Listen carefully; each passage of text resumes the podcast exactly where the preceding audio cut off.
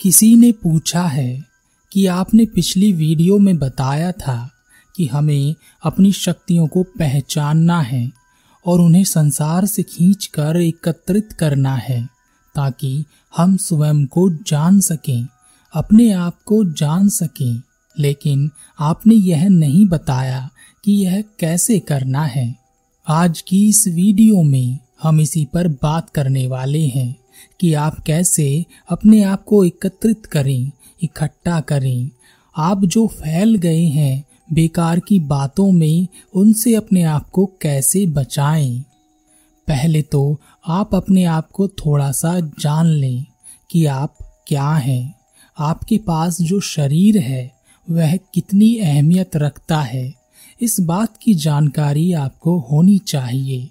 लेकिन इस बारे में आप जरा भी परवाह नहीं करते, क्योंकि यह शरीर आपको बस ऐसे ही मिल गया है, क्योंकि आपको यह भी याद नहीं है कि इस शरीर को पाने के लिए आपकी चेतना में क्या क्या परिवर्तन हुए हैं, और यह परिवर्तन किसी और ने नहीं किए हैं।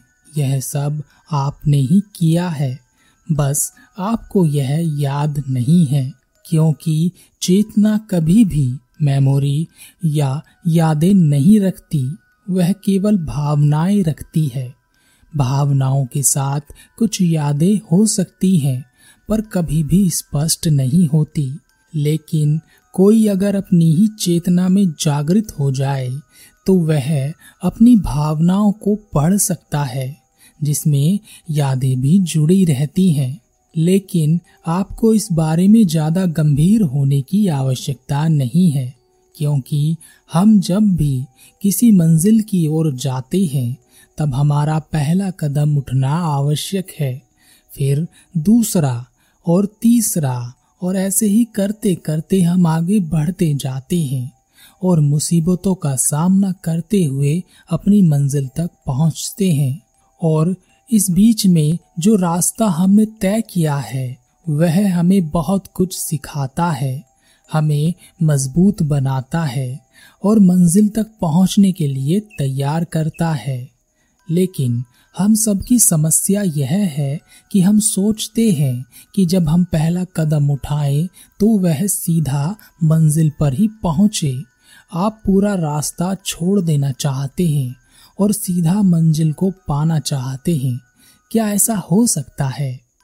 इसलिए मंजिल का ख्याल छोड़ दीजिए और सीधा रास्ते पर ध्यान दीजिए, क्योंकि यह अहमियत रखता है। मंजिल पर पहुँचने के लिए ज़रूरी है। आपका शरीर अपने शरीर की अहमियत को समझिए। आपका शरीर एक अपग्रेडेड वर्जन है शरीरों का। धरती पर जितने भी शरीर हैं या हुए हैं, कीड़े मकोड़ों से लेकर पशु पक्षी और पानी में रहने वाले जीवों तक, आप उन सब का एक अपग्रेडेड वर्जन हो। आपके ऊपर सृष्टि ने बहुत मेहनत की है, और कोई आप आखिरी नहीं हो। आपके बाद भी शरीर बनेंगे। आपसे भी अधिक अपग्रेडेड इन अपग्रेडेड शरीरों को आप अपने बच्चों में देख सकते हैं। जो आपसे भी अधिक तेज और बुद्धिमान और सतर्क है। आपके शरीर में तीन चीज़ मुख्य हैं। पहला आपका शरीर ही है। उस शरीर में आपका मस्तिष्क और तीसरा जो इन दोनों के मध्य में है, आपका मन। शरीर को कैसे काम करना है, उसका सारा कंट्रोल मस्तिष्क के पास है। पर मस्तिष्क कैसे व्यवहार करेगा वह शरीर से कब कौन सा काम लेगा? इसके सारे ऑर्डर सारे आदेश मन के पास हैं। और यह मन आपकी चेतना से जुड़ा हुआ है। और यह चेतना बहुत पुरानी है, बहुत शरीरों से गुजरी है। इसके पास अरबों खरबों आदेश हैं कि किस स्थिति में क्या करना चाहिए। पर यह सब चेतना की भावनाओं में समाये हैं। यह सब एक ऑटोमेटिक सिस्टम पर चल रहा है। जब कोई आपसे नाराज़ होता है तो आप उससे नाराज़ हो जाते हैं। जब कोई आपको कुछ कहता है तो आप क्रोधित हो जाते हैं। और बहुत से लोग इससे परेशान हैं कि मैं क्रोध क्यों करता हूँ, क्योंकि इस पर उनका नियंत्रण नहीं है। यह होता ही है। अब सवाल आता है कि इन सब के बीच में हम कहाँ हैं? हम कहीं हैं भी या नहीं? तो अभी जब हम एक साधारण मनुष्य हैं तो हम क्या हैं? हम हैं क्या? इसे थोड़ा सा जानते हैं, थोड़ा समझने की कोशिश करते हैं। इस दुनिया में तीन तरह के मनुष्य हैं। पहला, जो फुल्ली ऑटोमेटेड है, जो मन के अनुसार भावनाओं में ही चलते रहते हैं। वह पैदा होते हैं। इस दुनिया में पूरी तरह से लिप्त होते हैं, रोते हैं, चिल्लाते हैं, खुशियाँ बनाते हैं और ऐसे ही करते करते एक दिन मर जाते हैं। दूसरे वह लोग हैं जो दुनिया में लिप्त तो हैं, मगर बीच बीच में वह जागने की कोशिश करते रहते हैं, खुद को समझने की कोशिश करते रहते हैं, पर मन उन्हें अपने जाल में ऐसा फंसाता है। कि वह बाहर निकलते निकलते फिर से उसी दलदल में फंस जाते हैं। ऐसे लोगों को किसी का सहारा चाहिए होता है। तीसरे, वह लोग होते हैं जो हमेशा सवाल खड़े करते रहते हैं। वह दुनिया में फंसते भी हैं तो वहाँ भी खड़े होकर देखने लगते हैं कि यह क्या हो रहा है। मन उन्हें जकड़ने की कोशिश भी करता है तो वह उसे भी देखना और समझना शुरू कर देते हैं। कुल मिलाकर यह लोग कीचड़ में कमल की तरह होते हैं। इसका एक बहुत बड़ा उदाहरण है सिद्धार्थ गौतम। सिद्धार्थ के पास उनके बचपन से ही तमाम तरह के ऐशो आराम सुख सुविधाएँ थी। ऐसी तमाम चीज़ें थी जिससे किसी का भी मन भ्रष्ट हो सकता था। लेकिन उन पर इन सब का कोई प्रभाव नहीं पड़ा। वह चीज़ों में ही अपने आप को खोजना शुरू कर देते थे। उनके मन में हमेशा सवाल बने रहते थे। इसी कारण से वह अपने आप को जानने के मार्ग पर आगे बढ़ सके। इस तरह के व्यक्ति को किसी का सहारा नहीं चाहिए होता है। वह स्वयं ही संपूर्ण होता है। लेकिन सवाल अभी भी वही है। कि हम क्या हैं और कहाँ हैं, थोड़ा देखते हैं। अभी हम वास्तव में शरीर, मस्तिष्क, मन और चेतना और इनमें भी अहम हमारी यादें, इन सब के जोड़ पर, यानी जहाँ यह सब मिलकर इकट्ठा होती हैं और जो रूप लेती हैं, वही हम हैं।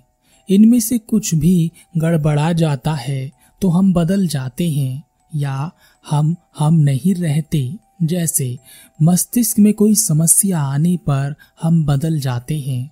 मन के साथ कुछ समस्या होने पर हम बदल जाते हैं। हमारी यादें हमसे छीन जाएँ या नई यादें हमारे पास आ जाएँ तो हम बदल जाते हैं। जब हम मर जाते हैं और इन सब का संगठन टूट जाता है तो भी हम समाप्त हो जाते हैं। बस चेतना ही बचती है। जो केवल भावनाओं को ओढ़कर बाहर आती है, जिन्हें आपने अपने जीवन में इकट्ठा किया है। जब सिद्धार्थ बुद्ध बन जाते हैं तो वह यह नहीं कहते कि मैं सिद्धार्थ हूँ। वह कहते हैं कि सिद्धार्थ जो नश्वर था, अब नहीं रहा। अब केवल मैं हूँ। वह अपने आप को बुद्ध भी नहीं कहते। यह भी लोगों ने ही उन्हें कहा है। तो बात आती है कि सिद्धार्थ कहाँ गया और जो आया वह कौन है। इस बात को जानने से पहले हमें कुछ और समझना ज़रूरी है। तो पहले हम उसे समझ लेते हैं। हमें हमारे शरीर की ऊर्जा को एकत्रित करना क्यों आवश्यक है? हमारे शरीर में जो शक्ति है, वह अनंत है। पर हमें सीमित मात्रा में ही उपलब्ध होती है। बस उतनी ही जितने में हम अपना काम चला सकें। अगर कोई एयर कंडीशनर रूम में बैठकर काम करता है तो उसे इतनी ही शक्ति मिलेगी कि वह उसी रूम में काम कर सके और कोई मजदूरी करता है। तो उसके शरीर को भी उसी के हिसाब से शक्ति मिलती है। दिन भर में हम जितने काम कर सकते हैं उन काम को निपटाने की शक्ति हमें मिलती है। इसमें लड़ना, झगड़ना, खाना, पीना, रोना, धोना, शारीरिक मेहनत करना, सेक्स करना और बहुत सी फालतू की चीज़ें जो हम करते रहते हैं, उन सब के लिए हमें ऊर्जा मिल जाती है, शक्ति मिल जाती है और हम इसी में खुश हैं। हमें इससे अधिक की आवश्यकता होती ही नहीं है। इसे ऐसे समझते हैं कि एक गाँव में एक छोटा तालाब है। उसमें रोज इतना ही पानी आता है जितने में गाँव वालों का काम चल जाता है। और उसी गाँव में एक दूसरा तालाब है। उसमें भी उतना ही पानी आता है जितने की आवश्यकता होती है। मगर इस तालाब में पानी गंदा है। गंदा है यानी बुराइयों का पानी आता है। लोग इसका इस्तेमाल करते हैं। आपने देखा होगा, कुछ लोग अच्छे होते हैं, वह हर अच्छी चीज़ को ग्रहण करते हैं और बुरी चीज़ों से दूर होते रहते हैं। तो उनके तालाब का पानी स्वच्छ है, साफ़ है, जबकि बहुत सारे ऐसे लोग हैं जिनके तालाब का पानी गंदा हो चुका है, क्योंकि वह बुराइयों में ही जीते हैं, बुराई ही करते हैं और बुराइयों को ग्रहण करके और बुरा होते जाते हैं। जैसे अच्छाई को ग्रहण करके आदमी अच्छा होता जाता है, वैसे ही बुराई को ग्रहण करके आदमी और बुरा होता जाता है। अब हमारे तालाब में उतना ही पानी आता है जितने की हमें आवश्यकता होती है, और अगर हमें कुछ ज़्यादा करना हो तो हमें उस पानी को बचाना होगा। यानी हमें अपनी शक्ति को एकत्रित करना होगा। जो शक्ति बाहर, बेकार के कार्यों में इस्तेमाल हो रही है, उसके इस्तेमाल को रोकना होगा। हमारी शारीरिक शक्ति का एक बहुत बड़ा हिस्सा, यानी सत्तर प्रतिशत फालतू की बातों को सोचने में ही व्यर्थ हो जाता है। बीस प्रतिशत हिस्सा फालतू के काम करने में चला जाता है। और केवल दस प्रतिशत हिस्से का ही इस्तेमाल हम सही कार्य के लिए करते हैं। आपने देखा कि आप दिन भर क्या सोचते रहते हैं और उस सोच में से वह सोच कितनी है जिसमें आप कोई कार्य करना चाहते हैं। ज़्यादातर तो आप कल्पनाओं में ही उड़ते रहते हैं। तो अगर आप कुछ एक्स्ट्रा करना चाहते हैं, तब आपको तालाब के पानी को बचाना होगा। आप तालाब के पानी को बचाएँगे, तब कुछ ज़्यादा कर सकेंगे, यानी अपनी ऊर्जा को बचाना होगा। ध्यान देना, हमारे तालाब का आकार उतना ही है जितने पानी की हमें आवश्यकता है। तब हम पानी कैसे बचा सकते हैं? इसके लिए तालाब का बड़ा होना आवश्यक है। इसलिए जैसे ही शक्ति को ऊर्जा को एकत्रित करने की कोशिश करते हैं, वह हमारे शरीर से बाहर जाने की कोशिश में लग जाती है, क्योंकि हमारे तालाब का आकार बड़ा नहीं हुआ है। इसलिए जब भी हम अपनी ऊर्जा को बचाने की कोशिश करेंगे, तब हम अपने भीतर एक क्रोध का उदय पाएँगे। हमें महसूस होगा कि हम पहले से अधिक क्रोधित हो रहे हैं। क्योंकि उस ऊर्जा को शरीर से बाहर आना है और उसके दो ही सरल उपाय हैं। पहला, काम वासना द्वारा। दूसरा, क्रोध द्वारा। काम वासना में समय लग सकता है, मगर क्रोध तुरंत हो सकता है। ऐसी बात पर भी जो क्रोध करने लायक भी ना हो। दूसरे और तीसरे तरह के मनुष्य इस पर काबू पा सकते हैं। जो तीसरे तरह का मनुष्य होता है वह अपने क्रोध की शक्ति को पहचान कर अपने आप को शांत करने की कोशिश करता है। शांत बैठ जाता है और अपने क्रोध के कारण को जानता है। उस कारण का अंत कर वह व्यक्ति उस ऊर्जा को अपने शरीर में समाहित कर लेता है और तुरंत ही शरीर को यह पता चल जाता है कि इस व्यक्ति को और अधिक ऊर्जा की आवश्यकता है और वह तालाब का आकार बढ़ा देता है। क्योंकि काम वासना या क्रोध को नियंत्रण करने में भी अधिक से अधिक ऊर्जा की आवश्यकता होती है। और शरीर यह पहचान लेता है कि उसे और अधिक ऊर्जा चाहिए। अब क्योंकि उस व्यक्ति ने अपनी और ऊर्जा को एकत्रित करना शुरू कर दिया है और एक ऐसे मार्ग की ओर कदम बढ़ा दिया है जहाँ पर अधिक से अधिक शक्ति और ऊर्जा चाहिए तो इसलिए हर बार तालाब पूरा भरता है, पर हर बार तालाब का आकार बढ़ जाता है। ऐसा कई बार होता है, और तालाब इतना बड़ा हो जाता है कि उसमें बहुत सारा पानी आ सके। बहुत सारे लोग इस तालाब तक ही संतुष्ट हो जाते हैं, क्योंकि इतने में ही उन्हें बहुत कुछ पता चल जाता है। वह बहुत कुछ जानने लगते हैं, समझने लगते हैं, पर कुछ लोग अंत तक जाना चाहते हैं। तब यह तालाब भी कम पड़ जाता है और यह शरीर, यह समझ जाता है कि इस व्यक्ति को अनंत ऊर्जा की आवश्यकता है, जो उस थोड़े थोड़े पानी से पूरी नहीं होगी। इसलिए वह तालाब नहर से जुड़ता है, फिर नहर नदी से जुड़ती है। आपने सुना है ना कि महादेव ने गंगा को अपनी जटाओं में धारण कर लिया था? गंगा की प्रचंड ऊर्जा से आप वाकिफ है ना? ऐसे ही यह व्यक्ति उस अनंत ऊर्जा को अपने भीतर धारण करता है। पर जो यहाँ भी नहीं रुकता, उसके लिए अनंत ऊर्जा के संपूर्ण द्वार खुल जाते हैं। जैसे समुद्र में कोई बहुत बड़ा तूफ़ान आ गया हो और वह सब कुछ तहस नहस करने के लिए तैयार हो, उसकी गर्जना, उसका क्रोध, उसकी शक्ति पूरी धरती को निगल जाने के लिए तैयार है। धरती से मतलब आपके शरीर से है। यहाँ पर हमें समर्पण करना होता है। इससे आप जीत नहीं सकते, लड़ नहीं सकते। इसे अपना बनाना होता है। या कहें कि हमें वह तूफ़ान हो जाना होता है। आपने देखा कि जब तूफ़ान आता है तो वह सब समेट लेता है। किसी को नहीं छोड़ता, सब गिरा देता है, सब उखाड़ देता है। सबको अपने साथ बहा कर ले जाता है, और जब तूफ़ान शांत होता है, तब क्या बचता है? शांति, चिर शांति।